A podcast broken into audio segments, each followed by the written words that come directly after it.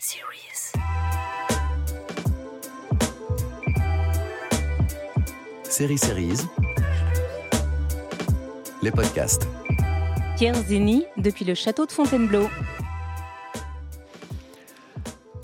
Bonjour à toutes, bonjour à tous, euh, et le plaisir d'accueillir à Série Série la créatrice et productrice de La Promesse Anne Landois et son co-scénariste Simon Jablonka. Merci à tous les deux d'être là avec nous. On est dans ce magnifique euh, jardin de Diane du euh, château de Fontainebleau, euh, dans ce parc euh, bucolique. Alors on il y a peut-être quelque chose, un petit rapport avec la promesse. Il y a quand même beaucoup de nature, beaucoup de forêt dans la promesse. On y, on y reviendra. Ça a été un, un énorme succès euh, sur TF1. Je voulais savoir parce qu'on s'était rencontrés euh, avant la diffusion. Elle l'en doit d'abord. euh, Peut-être une analyse du succès. Vous vous attendiez à un tel succès, un tel engouement pour, pour Alors, cette mini-série? On l'espère toujours le succès, mais euh, il n'est pas toujours au rendez-vous. Donc euh, nous, on, apprend à être euh, humble par rapport à ça. Mais c'est vrai que ça a été une, une- surprise très agréable, surtout que c'était en début d'année. Il y avait quand même eu la pandémie, il y avait eu un tournage arrêté. C'était notre première production aussi, à Vassili Claire et à moi. Donc, euh, ben voilà, le succès est arrivé euh, là où on ne l'attendait pas. On espérait quand même que euh, les spectateurs soient au rendez-vous, mais on ne sait jamais. Hmm, On ne sait jamais, effectivement, avec ces choses-là. Est-ce que vous avez eu des retours sur les raisons du succès? S'il y a une analyse qui est faite a posteriori ou pas, Anne? Alors, je pense qu'il y a plusieurs choses. Maintenant, c'est vrai que euh, ça, c'est vraiment une analyse qu'on fait euh, tout à fait personnellement, euh, la production et la chaîne. Euh, D'abord, il y a le casting. Il y, a le- le- il y a le fait que très tôt, les téléspectateurs savaient que le, point de démarrage de cette tragédie, c'était la tempête de 99. Euh, c'est un, moment dans- dans notre vie en France qui a été très peu exploré dans les séries ou même dans les fictions. Euh, je pense que tout le monde se souvient de là où il était au moment de la tempête. Et je crois que c'est aussi l'un des éléments qui a hum, attiré le téléspectateur. Évidemment, la figure d'Olivier Marchal, qui est euh, un comédien. euh, euh, Flic cabossé. alors, en fait, c'était difficile pour la réalisatrice parce qu'elle s'est retrouvée quand même face à un comédien qui a été acteur, réalisateur, Et policier. ancien flic Eh ouais. et scénariste. Donc c'est pas évident. Et euh, voilà, mais il a une image, euh, il est très très connu du grand, public. Là, il était dans un registre un petit peu différent.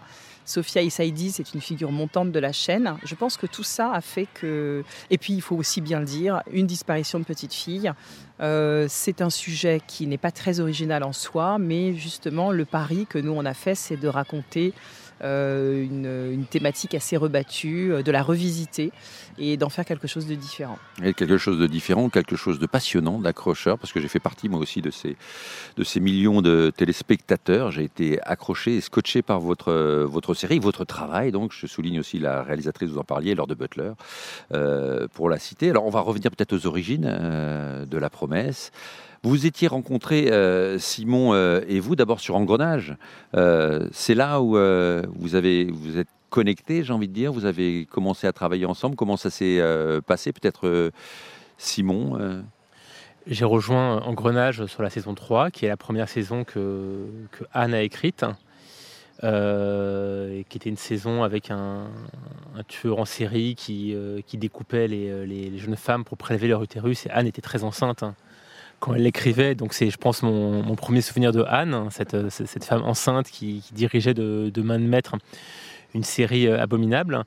Et euh, oui, oui, j'ai collaboré donc à l'écriture d'Engrenage euh, sur les saisons euh, 3, 4, 5 et 6. Et Anne a été une, vraie rencontre professionnelle et amicale très heureuse. Et euh, même si j'avais euh, si j'avais écrit des scénarios avant Engrenage, ça a beaucoup conditionné euh, la façon dont j'ai écrit depuis. C'est une série qui était très importante dans mon parcours, sur la façon de travailler en particulier. On va y venir justement à cette façon de, travailler. International Emmy Awards pour la saison euh, 5. Donc vous l'avez reçu en quelque sorte tous les deux. C'était là vous, vous l'aviez complètement choronné à l'époque cette, cette saison. Anne Landois, qu'est-ce qui vous a plu dans la manière dont vous collaboriez avec euh, Simon au départ, avec euh, je sais pas son travail d'écriture. euh, Qu'est-ce qui vous a accroché dans ce que vous a apporté Simon Jablanca? Alors moi je pense que Simon et moi, on a le même ADN, on s'est découvert ça. Un goût pour les récits réalistes très fouillés, à la fois au niveau des psychologies, mais aussi au niveau du détail. On aime tous les deux et assez passionnément travailler avec des consultants. Et sur Engrenage, on avait une équipe assez fournie, hein, aussi bien en matière d'avocats, de juges et de flics. Euh, on a passé beaucoup de temps avec l'un de nos consultants qu'on allait régulièrement voir, euh, notamment sur la saison 5 à Saint-Denis, là où il était chef de district. Euh, et voilà, et c'est quelqu'un qu'on adore. Enfin, on a partagé, on a partagé des super moments d'écriture, à la fois dans la recherche des histoires. Il faut dire que la saison 5, c'est une, une histoire qu'on a bâtie ensemble, l'arche de la, de la saison 5. Donc on s'est, en fait, on s'est, on s'est beaucoup vu. Euh, je me souviens de Simon, la première réunion, c'était dans un café sur la saison 5. Euh, moi, je voyais un peu de quoi on pouvait parler, mais c'était pas très très clair. Et Simon était arrivé avec une tonne d'idées sur des personnages. Et, euh, et, je me suis dit, en fait, c'est super parce que c'est là que on comprend la nécessité d'être à plusieurs auteurs sur une même série parce qu'il avait des idées auxquelles moi j'avais pas pensé. Et, après, on a rebondi l'un avec l'autre, d'une idée de l'un euh, euh, partait sur autre chose, euh, et voilà. Et ça, a été une collaboration très, très joyeuse et très constructive. Mmh, Cet Emmy Award, en effet, c'est un, un, Emmy Award qui a été donné pour la saison 5 hein, dans son intégralité à tous les, les postes. Et ça a couronné bah, déjà des années de travail sur Engrenage, et particulièrement cette saison 5 qui euh, euh, restructurait totalement la façon de travailler et d'écrire notamment, puisque là j'étais euh, à la commande de l'écriture et de l'équipe d'auteurs. Donc moi je l'ai vraiment vécu comme une, reconnaissance des choix qu'on avait faits, aussi bien artistiques que, que structurels, vraiment. Une vraie reconnaissance largement méritée. Je rappelle que c'était une série qui est sur Canal+, qu'on peut retrouver d'ailleurs euh, sur MyCanal, euh, et euh, qui reste une série culte, en fait, dans le domaine de la série policière. Quand j'entends Anne dire Simon est arrivé avec des idées, ça veut dire que vous êtes un bosseur. Simon, vous travaillez en amont avant, vous préparez les rendez-vous de travail, justement? Comme tous les scénaristes, c'est un peu compliqué la, façon de définir si je suis un bosseur ou pas, parce que Enfin, je ne suis, pas le, suis pas le seul scénariste à fonctionner comme ça. On, est, on est des, éponges ou des vampires. Je pense que Anne et moi disaient qu'on avait, euh, Anne pardon, disait qu'on avait le même ADN. Et je pense que on a par exemple ce point commun que quand on nous raconte un, fait divers absolument abominable, il y a une part de nous qui est choquée et une part de nous qui dit génial. Et, et qui, et euh, donc, euh, je, on travaille en, rencontrant des gens, en lisant des histoires, en lisant des faits divers, en se partageant des, livres et, des séries. Euh, et, c'est vrai que le travail du scénariste, il y a une part d'écriture, on est au fond de la mine et on casse des cailloux, et une part, voilà, une part un peu intangible et permanente de, des, idées qui, viennent évidemment, on ne sait pas d'où. Ça, c'est assez euh, fascinant. On va essayer d'en savoir plus. D'où est venue l'idée de, la promesse? Parce que vous le disiez, euh, cette série vraiment qui nous a tous euh, captivés pendant ce mois de janvier, qui était un peu, un peu noir, un peu sombre. Et la série n'était pas complètement lumineuse, même si elle est magnifiquement mise en scène. D'où est, venue l'envie justement de traiter de ces disparitions de, petites filles? C'est un sujet douloureux. On a, j'imagine qu'on peut y aller à, à reculons. Vous avez vous la, la tête froide, Anne. Vous pas, Rien ne vous fait peur, en fait, en quelque sorte. Alors, pas du tout, c'est vrai. Euh, alors, je crois qu'avec la promesse, euh, j'étais en fait sur un. En fait, la promesse concentre les thèmes qui m'ont agité pendant des années. Alors, le polar, le thriller et les disparitions d'enfants. C'est vrai que les disparitions d'enfants, depuis que je suis euh, très très jeune, certainement parce que dans, la petite ville où je vivais, il y a eu une petite fille qui a disparu euh, j'étais ado à cette époque-là et malheureusement on l'a, retrouvée morte. Euh, mais euh, tout le monde s'était mis à la chercher quoi. Et, je crois que ça a été quelque chose qui m'a toujours habité. C'est les, enfants qui disparaissent. C'est, c'est, vraiment un sujet que je trouve tellement dur et à la fois toujours intrigant parce que qui est derrière ce genre de choses euh, Comment ce genre de choses peut se produire Donc ça, c'est un thème qui, moi, m'est cher depuis longtemps. J'ai déjà travaillé sur des histoires de disparition d'enfants avant la promesse. Euh, l'autre chose, c'est que je pense que euh, j'avais envie de raconter du polar, mais en m'éloignant euh, d'un univers ultra réaliste et très urbain, comme on avait pu le faire pendant plus de dix ans avec Engrenage, et de déplacer, ce, de déplacer le polar dans la nature, travailler sur un récit plus intimiste, plus introspectif, ça, c'est quelque chose qui m'a passionné. Mais le vrai point de départ d'engrenage, ça vient vraiment du travail que euh, j'avais effectué avec les consultants et où régulièrement, surtout un des flics consultants, m'avait dit que euh, les affaires qu'il n'arrivait pas à résoudre, c'était euh, des fantômes qui les hantaient. Et, et, ça, je me suis dit que c'était un aspect, l'aspect de l'échec, euh, pour un policier et on le traitait très peu souvent. D'abord parce que euh, il faut quand même que quand une enquête euh, est ouverte, il faut quand même que les flics l'aboutissent parce que sinon on va se dire ce sont des mauvais flics. Et dans Engrenage, on ne pouvait pas traiter du thème de l'échec. Moi j'avais essayé à un moment de le proposer et puis la configuration de la série ne le permettait pas. On ne pouvait pas terminer 12 épisodes euh, et dire à la fin, bah non, bah en fait les flics se sont trompés, euh, ils n'ont pas réussi à aller au bout, euh, au revoir. Donc ça c'est une thématique qu'on pouvait traiter dans la promesse qui moi m'intéressait et le pendant c'était évidemment que quand même l'enquête soit soit amenée à son terme et portée donc comme un héritage quoi. Ouais, ça, c'est une belle idée. C'est une belle idée que ce soit la fille, effectivement, euh, qui va reprendre euh, euh, en quelque sorte l'enquête du père qui a. Bon, on peut pas trop non plus spoiler parce que je rappelle que cette série, on peut également la voir et la revoir et il faut absolument, pour ceux qui ne l'ont pas vue, aller découvrir La Promesse. Cette, figure, ce sont les personnages aussi qui, sur lesquels vous travaillez en premier. Comment ça s'est passé, Simon? Cette figure, donc, incarnée par Olivier Marchal de ce flic qui va se laisser en fait happer par cette enquête, qui va se laisser imprégner complètement euh, par cette enquête, se perdre en quelque sorte dans, cette enquête. C'est un personnage accrocheur. Et ensuite, le personnage euh, de la fille qui revient en fait euh, sur la, terre euh, où s'est passé euh, ce drame, pour une autre enquête d'ailleurs. Euh, tout ça, ce sont ces, deux personnages forts d'ailleurs, fascinants. C'est ça qui vous a accroché, Simon? Oui, bah, enfin, c'est en général la, méthode de travail que, Anne propose, depuis Engrenage d'ailleurs. C'est-à-dire que se dit souvent que les, mécaniques de polar, on trouve toujours. Hein. Les histoires d'enquête, d'écoute, de photos, on trouve toujours, c'est jamais le problème et que voilà le, moteur des séries, euh, d'ailleurs, euh, qu'on soit spectateur ou auteur, c'est les personnages. C'est l'essence du récit, le, fuel du récit.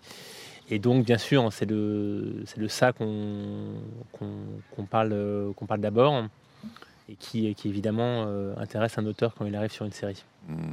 Vous me disiez, les, vous aviez rencontré un flic qui était hanté euh, par euh, ces enquêtes qu'il n'a pas pu mener euh, à terme. C'est là encore, vous avez consulté pour préparer cette histoire qui se passe dans les Landes ou pas Oui. Alors, le, notre consultant sur la promesse, c'était notre consultant chéri à Simon et à moi sur Engrenage. c'est David Marie qui est commissaire de police, qui euh, a fait énormément de terrain. Aujourd'hui, il fait plus de la politique, mais il a, fait, il a quand même euh, beaucoup, beaucoup de, choses à dire. C'est quelqu'un qui a une mémoire incroyable et il nous a beaucoup aidés. Moi, je sais que j'ai passé. C'est une histoire qui était complexe à construire, hein, la promesse, parce que euh, c'est quand même un entrelac de d'intrigues qui se répondent à 20 ans d'écart. Il n'était pas question en fait de, de, se dire au hasard, tiens, on va passer de 99 euh, à 2020. En fait, c'était pas ça. Il fallait bâtir vraiment l'épisode entre le passé et le présent. Les scènes du passé devaient euh, éclairer le présent et les scènes du présent devaient apporter une petite réponse à celle du passé. Donc ça a été assez complexe. Il fallait que les deux histoires euh, se rejoignent. Et c'est vrai qu'à euh, un moment, moi, j'avais besoin de comprendre la police en 99, parce que la police, c'est pas la même en 99 qu'en 2020. Euh, on fait pas d'ADN en 99, on fait pas euh, de bornage de téléphone portable.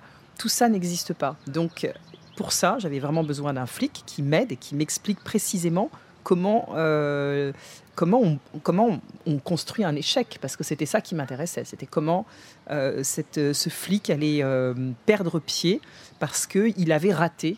des, des, pas, pas parce qu'il était mauvais, c'était ça aussi. hein. c'était important de se dire que ce n'est pas de son fait qu'il rate euh, cette enquête, mais c'est parce qu'il n'a pas les éléments qui, qui l'y aident. Il y a la tempête qui fait que cette petite fille a disparu, mais au départ, tout le monde se dit que c'est, bah, peut-être qu'elle est tombée, peut-être qu'elle est, elle s'est mise à l'abri. Donc, en fait, on ne pense pas à mal immédiatement. Et, euh, j'avais vraiment besoin de savoir euh, où était le travail de, de policier à ce moment-là. Donc, David nous a énormément aidés. Oui, parce qu'il y a un personnage quand même qui fait le lien entre les deux enquêtes, c'est Laurent Dutch, c'est le personnage de, de Laurent. Dutch, ce, ce policier qui est à la fois là en 99 et ensuite euh, euh, aujourd'hui à, à notre époque. Euh, il y a une vraie immersion. En fait, on, on- avec cette série, il y a, il y a une, on va employer des termes comme arène. Il y a une arène qui est, qui est intéressante. Il y a une immersion. Il y a des drames. Alors, il y a des drames humains et on, il, y a la- il y a des crimes et les répercussions à la fois humaines, à la, à la fois sur la police. Tout ça se construit à quel moment? C'est-à-dire, moi, je suis assez curieux de savoir comment vous écrivez à ce moment-là. Quels sont les premiers mots que vous posez? Comment vous êtes réparti euh, le travail? Ça se passe comment euh, entre les deux? Comment comment vient l'écriture? Comment on écrit le premier épisode? Comment on écrit le suivant? Est-ce qu'on on sait J'imagine que toute l'arche, l'arche des différents personnages sont là. là. Comment ça se passe tout On n'a pas fait d'arches sur les personnages. Moi, j'ai écrit les arches avec Gaël Bélan. Euh, et ensuite, une fois que les arches ont été euh, posées, là, là, Simon euh, m'a rejoint. Simon a travaillé sur plusieurs épisodes, sur, euh, sur trois épisodes, je crois, hein, trois ou quatre, je sais plus, trois. Euh, et, et là, après, on rentre vraiment dans le détail de l'épisode, mais on a déjà quand même une trame qui est euh, assez nette. Et je sais que, en fait, souvent, moi, je mets énormément de temps à écrire la toute première phrase de l'arche. Mais en général, la toute première phrase de l'arche, et ça s'est vérifié même dans les, euh, dans les saisons d'engrenage, ça ne bouge pas. C'est vraiment le truc qui ne bouge pas. Et euh, les premières images euh, de la promesse, c'était la petite Charlotte Meyer qui venait de, de, de- de faire dérailler son vélo alors que la tempête se lève. Et, et la camionnette qui, qui s'arrête. Mais ça, c'était la première phrase qui a été écrite bien avant qu'on ait même imaginé exactement comment euh, les intrigues allaient s'entrecroiser. Je- Mon image de point de départ, c'était ça. C'était ce petit chaperon rouge perdu dans la forêt. Avec, le, avec le loup qui, qui rôde. Et c'est vrai que cette, première scène raconte toute, euh, presque toute la série. Tout est là, presque, dans cette première scène. Alors, comment ça se passe pour vous quand, quand vous rédigez donc, euh, ces épisodes, Simon euh, Sur quoi vous vous appuyez euh, c'est un, c'est vraiment un mélange de travail collectif et de travail individuel. Euh, il va y avoir une, pro- une première phase où euh, on, va, on va parler avec euh, donc, Anne, Gaël et les autres auteurs, donc bah, le- le- Laurent Mercier et Thomas Finkielkraut, c'est ça? C'est ça. Des épisodes où on va, on va ensemble brasser des idées pour voir un peu comment les épisodes s'articulent. Et puis arrive un moment où je suis un peu seul face à ma, face à, mon, à, mon- à ma page blanche, enfin, qui n'est plus une page, qui est un écran blanc, oui. et où là, moi, donc c'est un, un travail plus personnel, c'est que je vais essayer de dégager dans l'épisode, de, de me dire que c'est aussi un petit film dans le film que j'écris, et je vais essayer de trouver pour chaque personnage quelle est l'histoire. Et même si ça s'inscrit dans une arche plus globale, je vais un peu redevenir égoïste, penser à mon épisode, et à me dire qu'est-ce que je raconte, c'est quoi le début, c'est quoi le milieu, c'est quoi la fin, pour, euh, en l'occurrence, bah, les personnages, pour Sophia Saidi, pour Olivier Marchal, et avoir, vraiment une structure très, très solide. Après, je sais que d'autres auteurs travaillent différemment, mais moi, j'ai un, je m'appuie énormément sur la structure, c'est un truc qui me rassure. Donc, je vais veiller à avoir euh, vraiment une, une arche très nette au sein de mon épisode. Et ensuite, là-dessus, une fois que j'ai mon squelette, je vais mettre un peu de la, voilà, de, de la chair, de l'immatériel, avec sans arrêt des allers-retours avec Anne ou avec les auteurs des épisodes d'avant ou d'après pour, voilà, pour, euh, pour ajuster un passage, pour se bouger une séquence de l'un à l'autre. Vous accaparez, en fait, en quelque sorte, à ce moment-là, euh, le récit, la narration, les personnages. Oui, c'est bah, euh, c'est un peu le, le- le sport qu'on qu'on fait quand on est auteur euh, d'épisodes euh, du- d'une série qu'on n'a qu'on n'a pas créée. C'est qu'on doit à la fois euh, se mettre dans la roue de quelqu'un, c'est-à-dire être au, au service d'une euh, d'une vision, et à la fois euh, on est payé et recruté pour avoir euh, un talent, une individualité, une originalité. Et donc, c'est voilà, il faut trouver cet, équilibre entre euh, être au service d'un ton, d'un esprit et d'une vision qui n'est pas la nôtre, et à la fois, euh, si on n'est pas des robots, on n'est pas des, copistes, amener une âme, trouver l'équilibre entre les deux. C'est ce qu'il y a de plus dur à faire. Mhm, J'imagine. Chaque scène a un enjeu fort. Je n'ai pas souvenir qu'il y ait des scènes comme ça euh, qui soient a- anecdotiques dans, le, dans, dans ce récit. J'ai l'impression que chaque scène est construite pour nous amener. Presque, on a l'impression que chaque scène est comme un, comme un épisode en soi. Presque, tout est, tout est vraiment travaillé, retravaillé. Non, Anne, il y, avait vraiment cette volonté-là euh, sur ce. C'est vrai, et d'ailleurs, je suis contente que vous le remarquiez parce que euh, à l'intérieur d'une même scène, on construit en fait une scène exactement de la même façon qu'on construit un épisode, avec un début, un milieu, une fin, un point de non-retour, une chute. Et quand les scènes sont bien travaillées, euh, en effet, il doit y avoir ce sentiment d'être accroché en permanence, de passer d'une scène à l'autre et d'avoir des, des- des- une sorte de, de- de- sismographie émotionnelle où euh, on est pris, on arrive. À chaque fois, ça ouvre sur quelque chose de différent et, et, euh, c'est très agréable même à regarder. Après, moi, j'étais assez fascinée quand j'ai découvert les épisodes montés. Euh, quand on a fait les premières projections avec Laure, je trouvais qu'il y avait des scènes qui étaient tellement fortes que j'avais l'impression que c'était des cliffhangers. Et je me disais, oh, c'est dingue, l'épisode est déjà fini. Et après, je me disais, bah non, c'est pas possible, ça fait 30 minutes. Ou, euh, et, euh, et je me disais, ah non, c'est vrai, il y a ça derrière. Et donc, moi-même, parce que je deviens très très bonne spectatrice, je suis capable de tout oublier et de découvrir des épisodes qui, où je me laisse mais totalement embarquer et surprendre, et même, même surprendre par l'émotion, parce qu'il y en a plein que j'ai vu euh, beaucoup, beaucoup de fois, et, euh, régulièrement, j'avais les larmes aux yeux, quoi. C'était incroyable. Dans la salle de montage, on était tous assez bouleversés. Vous avez été surpris parce que peut apporter euh, Simon sur chaque épisode Quelle est, quelle est, sa, quelle est sa part à, lui euh, Justement, il nous parlait de son implication aussi, de ne pas être un robot, mais d'apporter sa personnalité. Comment vous, c'est, qu'est-ce, quelle est la patte de Simon Jablanca, par exemple, sur la promesse Euh, Comment pourriez-vous Alors, la définir? Ah bah, je pourrais la définir de la même façon que sur euh, Engrenage. Euh, efficacité, euh, psychologie, construction assez euh, remarquable, c'est vrai. Euh, en fait, euh, je dis plein de choses que je n'ai jamais dites en vrai finalement, ou alors vite fait parce qu'on est toujours pressé. Mais euh, en effet, moi je sais que quand je vais lire un épisode de Simon, je, vais avoir un épisode qui va me surprendre dans le bon sens du terme. Parce que d'abord, je suis curieuse de savoir comment il s'est emparé des scènes. Il y a toujours un petit détail sur les personnages, un petit truc euh, dont on n'avait pas parlé, quelque chose de sa patte personnelle euh, qui fait que c'est toujours des bonnes surprises. Et euh, en effet, c'est très structuré. c'est des vrais épisodes de polar. On aime tous les deux le polar et, et Simon sait très très bien construire le polar. Et voilà, donc sa patte, je dirais que c'est toujours le grand pari et, et qui- qu'il réussit parfaitement à tenir, c'est d'être inventif dans un cadre qui est fixé à l'avance. C'est pas simple, ça. hein C'est pas simple et on ne sait pas trop, trop, trop comment ça marche, c'est vrai. Mais, euh, mais c'est vrai que c'est aussi l'avantage maintenant. Enfin voilà, je, ça fait quelques temps que je travaille avec Anne et je, voilà, je pense que je, elle sait un peu ce que je peux apporter je- et je sais un peu ce qu'elle aime bien. Je sais un peu ce qui, voilà, je sais un peu ce qui va faire euh, briller son œil. Donc c'est, En fait, euh, c'est- un peu comme dans un couple finalement. c'est, euh, C'est comme des lettres que vous envoyez, en quelque sorte. Exactement. Mais c'est très vrai. c'est- très vrai. De toute façon, je pense que là, ça, c'est ma, grande théorie, c'est qu'il y a, il y a trois grandes relations humaines dans la vie. Il y a l'amour, l'amitié et les co-auteurs. Et euh, enfin, l'un n'empêche pas l'autre. hein. Il y a des co-auteurs qui sont en couple, qui sont amis, mais que c'est une relation, en fait, je, je pense, professionnelle, mais aussi d'intimité profonde. Parce que euh, quand, quand on coécrit avec quelqu'un, on se parle énormément, et donc évidemment, on se parle de nous, parce que euh, On se dévoile. on se dévoile. Oui, alors ça c'est tout à fait juste.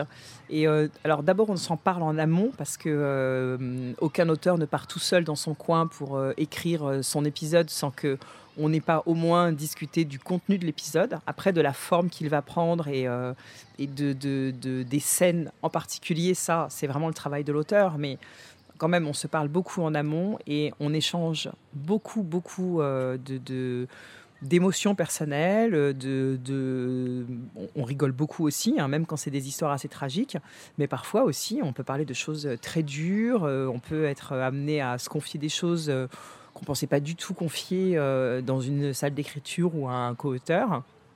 Et en fait, c'est cette, euh, euh, c'est toute cette émotion qu'on partage d'abord euh, dans un échange oral, que, qui va se retrouver après dans les récits. Et j'ai envie de dire, plus on se parle en amont, plus on s'autorise aussi à aller dans, dans des directions où on se, où on se dit euh, là je sais que je peux y aller quoi. on ose. On ose vraiment ouais. Nous on se libère beaucoup du, du carcan euh, de, des, automatismes. On a tous des automatismes en tant qu'auteur, mais on lutte tout le temps contre ça. Euh, moi j'ai pour habitude de dire que la première idée est la mauvaise.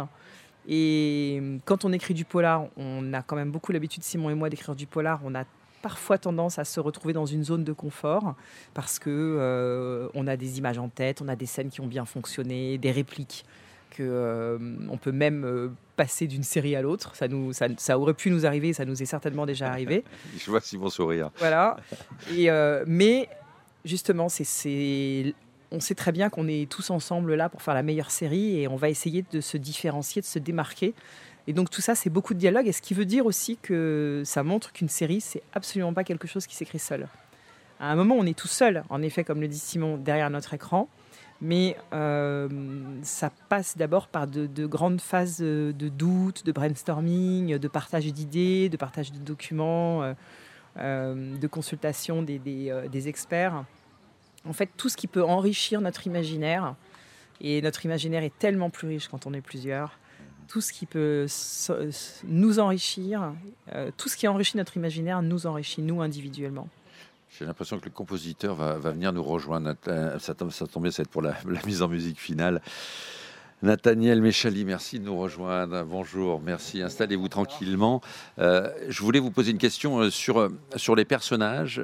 Simon, d'abord, comment vous les intégrer, vous, les accaparer Est-ce que vous, savez déjà d'ailleurs qui, va les interpréter? Est-ce que vous, aviez déjà le nom d'Olivier Marchal, de, de, Sophia Essaidi, Laurent Deutsch? Vous aviez déjà des acteurs à visualiser ou pas au moment d'écriture?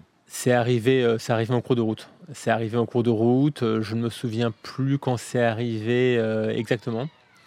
Mais on commence à écrire sans savoir qui, qui, qui, jouera le rôle.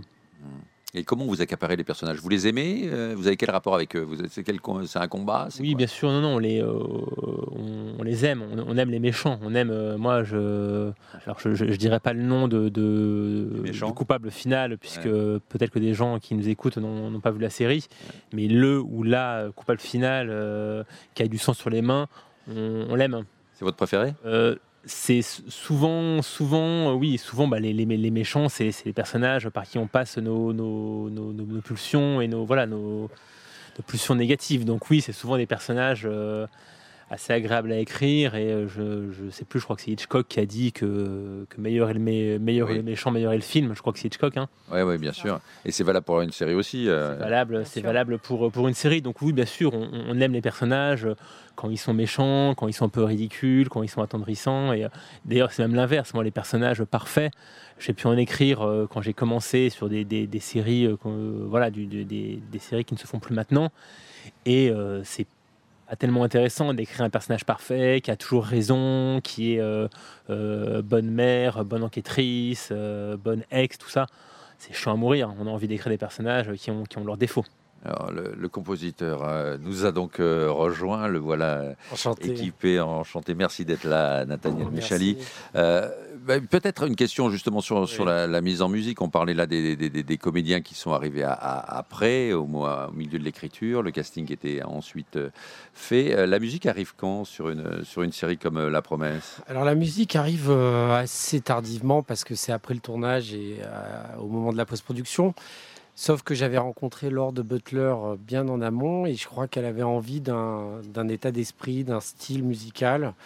Et puis surtout, euh, par rapport euh, à, ce qu'elle, à son désir, la manière dont elle a filmé ses scènes, c'est-à-dire en prenant beaucoup de temps, elle savait dès le départ qu'il y aurait de la place pour la musique en fait.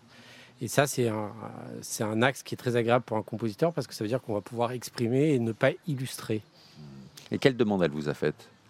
Bah, je crois qu'elle avait envie de cordes, elle avait envie d'un quintet à cordes. Euh, il y avait cette base. Et puis je crois qu'il y avait aussi euh, l'idée de ce thème de Pierre et Sarah qui puissent jouer sur la temporalité des deux temps qu'on a dans la, qu'on, a dans, le, dans, le, dans la, série. Voilà, c'est-à-dire qu'en fait, la musique, c'est le seul élément qui est intemporel, j'ai envie de vous dire, et, euh, et qui pouvait permettre de faire ce lien entre ces deux époques. Voilà, avec un thème assez fort qui illustrait aussi euh, la mélancolie, euh, la rage, euh, la volonté, et surtout le personnage de Sarah, dans l'ombre de son père, en fait. C'est vrai qu'il y a beaucoup de mélancolie aussi dans, dans cette histoire. On a une petite musique en tête quand on écrit, Anne Landois, quand on pense à une série comme celle-là, quand on crée. On a. On est, est-ce que vous écoutez, que vous écrivez en musique par exemple? Est-ce que Alors, la musique vous inspire ou au contraire c'est le silence absolu? C'est marrant parce que hier, euh, j'étais encore à Paris et nous avons dans notre société de production en ce moment euh, un jeune stagiaire qui se trouve euh, s'appeler euh, Mathias et qui est le neveu de Nathaniel. C'est devenu une affaire de famille. Voilà, c'est devenu une affaire de famille. Et il est venu dans mon bureau avec une tonne de questions. Et il est, il est, il est, il est incroyable, quoi. Il est dévoré par la curiosité. Et justement, on a parlé de ça. Et il m'a demandé si euh, j'écrivais en musique ou si je pensais déjà à une musique en écrivant ou si, quand j'écrivais pour me mettre euh, dans, un contexte particulier, si j'écrivais une scène triste, il fallait que j'écoute une musique triste et quelle, était l'interaction entre l'écriture et la musique. Et en fait, euh, je, me réentends lui dire que, en fait, j'écris, je n'ai maintenant beaucoup moins qu'avant, mais avant, j'écrivais tout le temps en musique et j'écoutais, je n'écoutais que des requiem Ah oui. en boucle. Alors, c'est peut-être pour ça que j'écris des histoires pas de très drôles. mélancolie. Alors c'est oui. Mais les requiem m'inspirent énormément. C'est Les requiem Ah oui. m'inspirent énormément. Et les requiem ou les passions, euh, la passion selon saint Matthieu, je l'ai écouté mais des milliards de fois. Alors le requiem de Mozart, on Mozart, parle pas. Verdi. Et, euh, et euh, ça, ça me, en fait, ça m'habite parce que d'abord, c'est des musiques qui, qui m'émeuvent et c'est c'est comme si, en fait, euh, tout mon état d'esprit était ouvert à l'émotion et je- je- je- j'arrivais à, à écrire. euh, Ça n'avait rien à voir, c'était pas forcément euh, des scènes, euh, pas forcément tristes, hein, mais ça me mettait dans un état d'esprit où j'avais. euh, j'ai- toutes mes émotions étaient, euh, étaient présentes, quoi. Et c'était vachement intéressant. Ça m'intéresse beaucoup ce que vous dites là, Ouais. parce que moi j'imaginais que vous aviez justement la tête froide, et que- parce qu'il faut construire un récit et, et toutes ces, ces imbrications, euh, toutes ces histoires qui, je me disais, tiens, il faut vraiment avoir tout en tête et euh, voilà, et pas se laisser submerger par ces émotions, surtout qu'on on touche à des choses qui sont qui sont qui justement sont, sont dures, sont, mais en même temps non, vous avez besoin de vous ouvrir émotionnellement. Euh, Simon, c'est la même chose pour vous euh, Moi, je travaille toujours en musique, hein, aussi? Toujours. J'ai, euh, je ne peux pas travailler autrement. Aussi. Enfin, c'est pas, excuse-moi, c'est pas, c'est pas évident. Tu pourrais très bien justement ne, pas travailler sur d'autres musiques que les tiennes. hein. Ah oui, mais enfin, je... Mais euh, pardon, je t'ai coupé. non, non, moi, je, je- je travaille euh, toujours en musique. J'écris souvent, j'écoute souvent, pardon, des musiques de films ou de séries que j'aime bien. Euh, j'écoutais beaucoup quand j'écrivais La Promesse, la musique du Bureau des légendes, qui est une autre série que j'aime bien. Et, euh, et c'est vrai que je, voilà, j'ai un, j'ai un côté souvent en, en boucle et ça m'aide à, à travailler. J'écoute pas des chansons françaises à cause des paroles. Les paroles peuvent Oui. être une distraction. Mais sinon, euh, soit, des, soit, voilà, soit de, la, de la pop anglaise, soit, du mu- soit beaucoup de musique classique comme Anne. Et en effet, souvent, voilà, je cherche des morceaux qui, va, qui vont aller avec un peu le, la, la- la thématique ou l'univers de la série en question. C'est important hein, la musique, euh, Nathaniel. Très, C'est- très important, oui. Elle est là au départ finalement quand on entend Anne et, et Ouais, Simon, ouais, ouais, bah, euh, c'est super. Et en fait, c'est marrant parce que quand j'écoute Anne qui parle de ses requiem et de cette intensité qu'on retrouve dans ce répertoire, bah, en fait, euh, finalement, ce qui est beau, c'est que ça traverse le plateau, les acteurs, le montage, et ça arrive jusqu'à moi et jusqu'au spectateur, en fait, parce que finalement, dans les requiem, il y a beaucoup d'humanité. C'est toujours des mouvements lents, c'est toujours une expression euh, assez tournée vers Dieu, qui parle de la mort, etc. Mais c'est toujours des tempos particulier pour les requiem. Et finalement, dans, la promesse qu'on a réussi à faire, je crois, c'est à donner à la musique une- un temps et une- euh, comment vous dire un tempo qui soit très lent en fait. Et quand je repense au, je vais pas donner le titre pour pas spoiler comme disait Simon, mais une des scènes finales. On l'a fait, on, on l'a musiqué comme un requiem en fait. Maintenant, ça, ça, ça m'apparaît. Tu vois ce que je veux dire, Anne? Toute cette scène de euh, les aveux de, Les aveux de Euh, les aveux de, démarre à la plage. voilà. alors- et c'est marrant vrai c'est que une montée comme ça en requiem. Tout à fait. Et ce, que je, ce qui me plaît dans les requiem, c'est que pour moi, un requiem est écrit comme, euh, presque comme un scénario. Il y a une vraie dramaturgie dans les, dans les requiem. Oui. Ça commence doucement, puis il y a quelque chose qui monte, il y a une intensité, une intensité. Puis il y a quelque chose qui se, qui, qui s'arrête et, et ça repart après. Et, et en fait, beau cette émotion C'est très beau. Ouais. et, Non, ça m'habite. Moi, je sais que ça Ouais. m'habite complètement. Euh, et là, pour le coup, euh, les aveux euh, finaux de, de- de- dans la promesse, cette musique me bouleverse complètement. Et il se trouve que mes enfants sont très fans du travail de leur maman, il faut bien le dire. Mais ils, s- ils- ils sont également très fans du travail que Nathaniel a fait sur la promesse. Et on les a écoutés, mais en boucle, mais vraiment en boucle. Il y a deux, trois morceaux qui ont tourné à la maison, mais non-stop. Et, euh, et moi, je sais que là, si j'écoutais euh, le thème de, de- de- de Pierre et Sarah ou euh, les aveux, je, je sais très bien que j'aurais la chair de poule. Voilà. Ça, c'est ça, c'est formidable. Et je pense que tu résumes très bien parce que quand tu parles que dans un requ- requiem, il y a une, il y a une construction scénaristique. En fait, euh, souvent dans une série, on vous demande pas de faire ça. On vous demande de faire de l'habillage parce que on a des référents, on a. Enfin, voilà, il y a des millions de séries qu'on peut voir à la télé qui sont quand même très stéréotypées Oui. et très calées. Et je pense que la force de la promesse, c'est qu'on a osé faire une musique euh, humaine qui raconte son histoire au travers de l'histoire des personnages et qui donc va plus loin et suggère quelque chose d'autre, un passé, un futur. Il y a, il y a- comment il s'appelle, Philippe Sard, qui est un très grand compositeur, Ah et qui parle de quand il travaillait avec Polanski, il se disait toujours, quand il attaquait un thème pour un personnage, il disait, mais quel était son passé, même si on l'a pas à l'image en fait. Quel est son vécu? Qu'est-ce qui, s'est passé avant? Et qu'est-ce qui va se passer après pour lui? Et je trouve que c'est une, mise en place de la musique qui est, qui est très pertinente parce que ça donne une perspective. Bien sûr. Est-ce que, justement, pour en venir au personnage, donc aux comédiens, Olivier Marchal, Sophia et Saïdi, euh, qu'est-ce qu'ils apportent? Est-ce que vous, d'abord, vous les avez rencontrés avant le, avant le tournage? Est-ce que c'est uniquement lors de Butler? Parce que vous êtes quand même productrice, donc vous avez, j'imagine, participé au, au choix de casting, Anne. Euh, Bien sûr. euh, pourquoi eux? Je me souviens d'avoir interviewé Olivier Marchal à propos de son, son travail, qu'il avait, qu'il avait assez bouleversé, notamment une scène magnifique face à Natacha Régnier, où il craque euh, littéralement, et cette scène l'avait marqué. Il, euh, il avait été très touché par le personnage que vous lui avez écrit, euh, tous les deux. Et. aussi par la, réplique que lui a donnée Natacha. Voilà. Qu'est-ce qu'ils ont apporté Qu'est-ce que des, acteurs apportent ensuite à votre à votre travail? Alors nous, quand on écrit un scénario, bon, évidemment, quand il est terminé, ça ne reste que de la matière première. C'est pas une œuvre euh, achevée, un scénario. Ça ne sert que à être mis en image et euh, à donner un espace de jeu aux comédiens, en fait. Donc, un scénario en soi, bon bah, on peut pas en faire grand chose. quand après on a fait le casting et que euh, on a on a commencé à entrevoir ce que tel personnage, euh, euh, la personnalité de l'un. Il y a des choses qui, sont, qui ont été de l'ordre de l'évidence. C'est vrai que Olivier Marchal, c'était évidemment Pierre Castin. Il n'y avait aucun doute là-dessus. Et en plus, ce qui nous intéressait avec Olivier Marchal, c'est qu'il a quand même souvent une image de flic assez dure, euh, assez viril, euh, un peu bourrin. euh. Et là, je trouvais qu'il avait un espace dans lequel il allait pouvoir raconter aussi lui-même dans son jeu des choses différentes, et notamment le fait que c'est un flic, oui, mais c'est d'abord un père. Et c'est un flic en échec. Et c'est un flic dont l'obsession va détruire sa famille. Et sans qu'il le mesure, en fait, ça va détruire sa famille euh, pendant des années, finalement. Et ce thème-là, pour que la réparation soit efficace avec le personnage de Sarah, il fallait vraiment qu'on l'emmène quand même loin dans, dans, euh, son désespoir. Et puis euh, dans son incapacité à surmonter son échec. Voilà, donc évidemment, quand euh, lui, il, est, il, est, il a été choisi, euh, c'était super. Son jeu est vraiment euh, génial. Moi, il m'émeut beaucoup, en fait, Olivier. Je l'ai rarement vu aussi émouvant.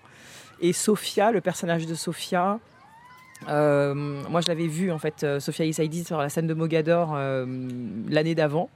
J'avais trouvé absolument formidable. Je la connaissais pas, en fait, cette comédienne. Je l'avais même pas vue dans ce qu'elle avait fait. Et je lui trouvais tellement de talent. Et en fait, c'est Canal, euh, pardon, c'est TF1, excusez-moi.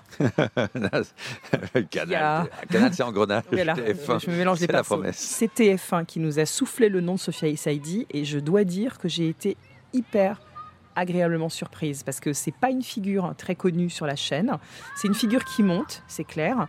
Euh, c'est une jeune comédienne qui n'a pas fait, qui n'avait pas fait énormément de choses, donc euh, elle n'avait pas non plus une image euh, sur laquelle on pouvait déjà mettre plein de rôles, pas du tout. Et, euh, et, et donc, euh, c'est, euh, moi, je me suis dit, c'est, formidable d'avoir une chaîne qui nous propose euh, de, d'aller avec une comédienne comme ça. Si, prendre ce risque-là, en fait, Prendre ce risque-là. Mais sûr. TF1 a pris beaucoup de risques, en fait, avec la promesse. Euh, parce que c'est une histoire quand même qui est complexe. Euh, Il y a cette double temporalité. euh, et nous, on a, on a eu une très, très grande liberté pour exprimer, je crois, à peu près à tous les postes Les postes, ouais. euh, ce qu'on avait envie de faire. Et en plus, on s'est super bien entendu entre nous tous aussi. Ouais. Les personnages secondaires aussi sont très travaillés, Simon. Il y a une attention particulière à chacun des personnages. Euh, oui, on essaye. euh, bah, en général, enfin, c'est euh, aussi des personnages sur lesquels on trouve une, une liberté et un plaisir à écrire, parce qu'en plus, il y a, il y a- Alors, moi, personnellement, j'aime beaucoup le personnage tertiaire. hein. C'est que j'ai toujours beaucoup aimé euh, écrire le, le patron de café qu'on voit une seule fois, le, le, je sais pas moi, le pompiste qu'on voit dans une scène. C'est des personnages que j'aime bien écrire, parce que Ça donne l'ambiance et la réalité du. Oui, c'est ça. Et puis c'est- toujours un, un exercice assez amusant de, de- de caractériser totalement quelqu'un qu'on voit euh, sur euh, cinq répliques. Mais c'est vrai que Vous faites sa Bible carrément. Enfin, vous, vous écrivez son passé, son avenir, donc quand même pas pour le. Non, non, non. Non, non, on fait pas ça en fait. Moi, Ah, j'écris jamais de Bible. Ah, J'aime pas écrire des Bibles. Je trouve que ça sert pas à grand chose parce qu'en fait, ça raconte une backstory euh, et on met tellement de choses dans une Bible que ce qui est intéressant, c'est de faire vivre les personnages au présent et pas de les charger trop dans le passé. Le passé de, de Sarah Castin et de Pierre Castin, on le connaissait. Euh, mais maintenant, ce qui est important, c'est de, de- de montrer les choses. C'est pas de les raconter dans le passé, c'est de les montrer au présent, ce qui est un autre exercice. Et je préfère qu'on se concentre là-dessus. Euh, donc, euh, en effet, on n'a pas, non, on n'a jamais, même sur Engrenage, on n'a jamais procédé comme ça. On n'a jamais fait des bibles de personnages euh, très détaillés. Simon, je vous ai interrompu, donc vous me disiez les personnages tertiaires. interrompu, Simon. C'est moi qui ai Euh, parlé. Oui, je suis désolé, j'en parlais. J'ai vu que le, le mot Bible vous fait réagir très fortement. Anne. Oui, Alors, c'est- je- euh, voilà. ouais, Il faut pas me le dire. Moi, je suis comme Anne. En fait, j'aime, euh, j'aime, j'aime pas les bibles. hein. J'aime pas les, euh, j'aime pas les, les, les pavés de, de 30 pages où on raconte en effet, euh, on détaille le, le- le passé, le concept et tout. Pour moi, il y a le, ce qui parle, c'est le pilote, hein, c'est l'épisode, c'est le synopsis. C'est quand on est dans, dans le présent du, euh, du récit. Et, euh, et c'est vrai qu'en effet, avec Anne, alors qu'on parle beaucoup, on passe notre temps à parler. Euh, je me souviens pas tellement qu'on soit euh, raconté euh, l'enfance de Lorberto ou celle de Gilou, euh, ou évidemment celle des personnages. Bon, si, la promesse est différente puisque l'enfance est l'objet de la, de la série. Mais, mais en effet, c'est pas tellement une chose dont, dont- dont on se parle. Le, on parle vraiment de, de ce qui apparaît à l'écran. Et, on- Oui. et je sais que beaucoup de beaucoup d'auteurs font ça, se racontent euh, pour écrire des pages et des pages, mais nous pas tellement. Mm. Non, mais alors aussi pour une autre raison, en t'entendant parler, euh, nous, on a besoin de faire vivre des personnages dans l'action du présent. Donc, si euh, je me souviens très bien dans la saison 6, parce que j'en avais besoin à ce moment-là dans le présent, j'ai inventé en direct un passé à Gilou. Et le fait qu'il le révèle, alors qu'il ne l'a jamais dit alors, et qu'il est complètement dans l'émotion quand... euh, C'est dit- engrenage, hein, je vais préciser. oui, ça c'était dans Engrenage, pardon. Quand, quand il dit qu'il a été euh, placé dans une famille d'accueil et puis qu'à 18 ans, euh, ses parents lui ont dit euh, bah, maintenant on n'est plus tes parents, tu nous appelles plus papa et maman parce que tu as 18 ans et donc tu pars de la maison. En fait, ça n'a pas la même, la même force quand on le raconte dans une Bible que quand on a un besoin impérieux dans une scène de comprendre d'où vient le personnage. Et là, ça rentrait en résonance avec l'enquête de la saison 6 d'Engrenage. Et, euh, et ça a pris une force incroyable. D'ailleurs, euh, il était euh, tellement émouvant. Gilou, on l'a jamais vu comme ça. Vous parliez justement de- d'engrenage, donc ça c'est une série sur plusieurs saisons. La promesse c'est une mini-série, c'est six épisodes, 52 minutes. Quelle, quelle est la différence d'approche, de format Alors, qui dit mini-série ne dit pas une mini-difficulté. Euh, Pas mal. c'est aussi euh, c'est c'est une autre complexité d'écriture parce que euh, il faut pouvoir raconter une histoire en six épisodes et assez rapidement en fait dénouer tous les fils qui ont été bien emmêlés au début, surtout quand il s'agit d'une enquête policière. Euh, une enquête policière, en fait, c'est euh, la révélation d'un mystère. Donc il faut bien doser la révélation du mystère. Six épisodes, ça va quand même assez vite. Donc euh, on a des, des, épisodes particulièrement denses, d'ailleurs dans la promesse, parce que d'abord il y a des scènes au passé et des scènes au présent. mais on sait qu'on a six épisodes, donc un début, un milieu, une fin, pour raconter ce qu'on a envie de dire. Euh, dans une série récurrente comme Engrenage ou tant d'autres, c'est vrai que le personnage doit pouvoir euh, à chaque fois évoluer d'une saison à une autre, rencontrer euh, de, nouvelles difficultés à surmonter, de nouveaux obstacles. Et on n'inscrit pas du tout même, le personnage dans le même développement un personnage de héros récurrent, euh, c'est un personnage qui est amené à, se développer lui-même. Et même, euh, nous, on ne sait pas tellement forcément euh, vers où on va aller. Et quand on a travaillé sur Engrenage avec Simon, quand on commençait une nouvelle saison, on se disait, bon alors, qu'est-ce qui va lui arriver maintenant? Donc euh, voilà, et c'est pour ça qu'à un moment les séries s'arrêtent d'ailleurs, parce que quand on a fait le tour du personnage, ça devient artificiel de, d'inventer de, nouvelles péripéties qui risqueraient de rendre euh, justement, euh, de décrédibiliser tout, tout, le travail qui a été fait avant. Il faut savoir arrêter une série au bon moment. Là, il y a une fin en plus, une mini-série, c'est qu'on sait qu'on va vers un but, on va vers la fin. Ça, ça change quelque chose, Simon? Savoir qu'il va y avoir une fin? Pas un énième cliffhanger, mais c'est la fin. Moi, ça me rassure plutôt. J'ai l'impression d'être aux, commandes d'un petit bateau plutôt que d'un énorme paquebot. Donc euh, la, mini-série, on, a, le sentiment que c'est plus simple à maîtriser, même si, euh, comme dit Anne, euh, quand on est au milieu de la tempête, ça paraît toujours aussi, difficile. après, je pense que ça, dépend des, mini-séries, c'est-à-dire qu'il y a certaines, je sais pas, j'ai vu Tchernobyl il n'y a pas longtemps et clairement achevé d'autres mini-séries. J'imagine que si on voulait, on pourrait, euh, nouvelle leur, saison. on pourrait leur donner une suite. Mm.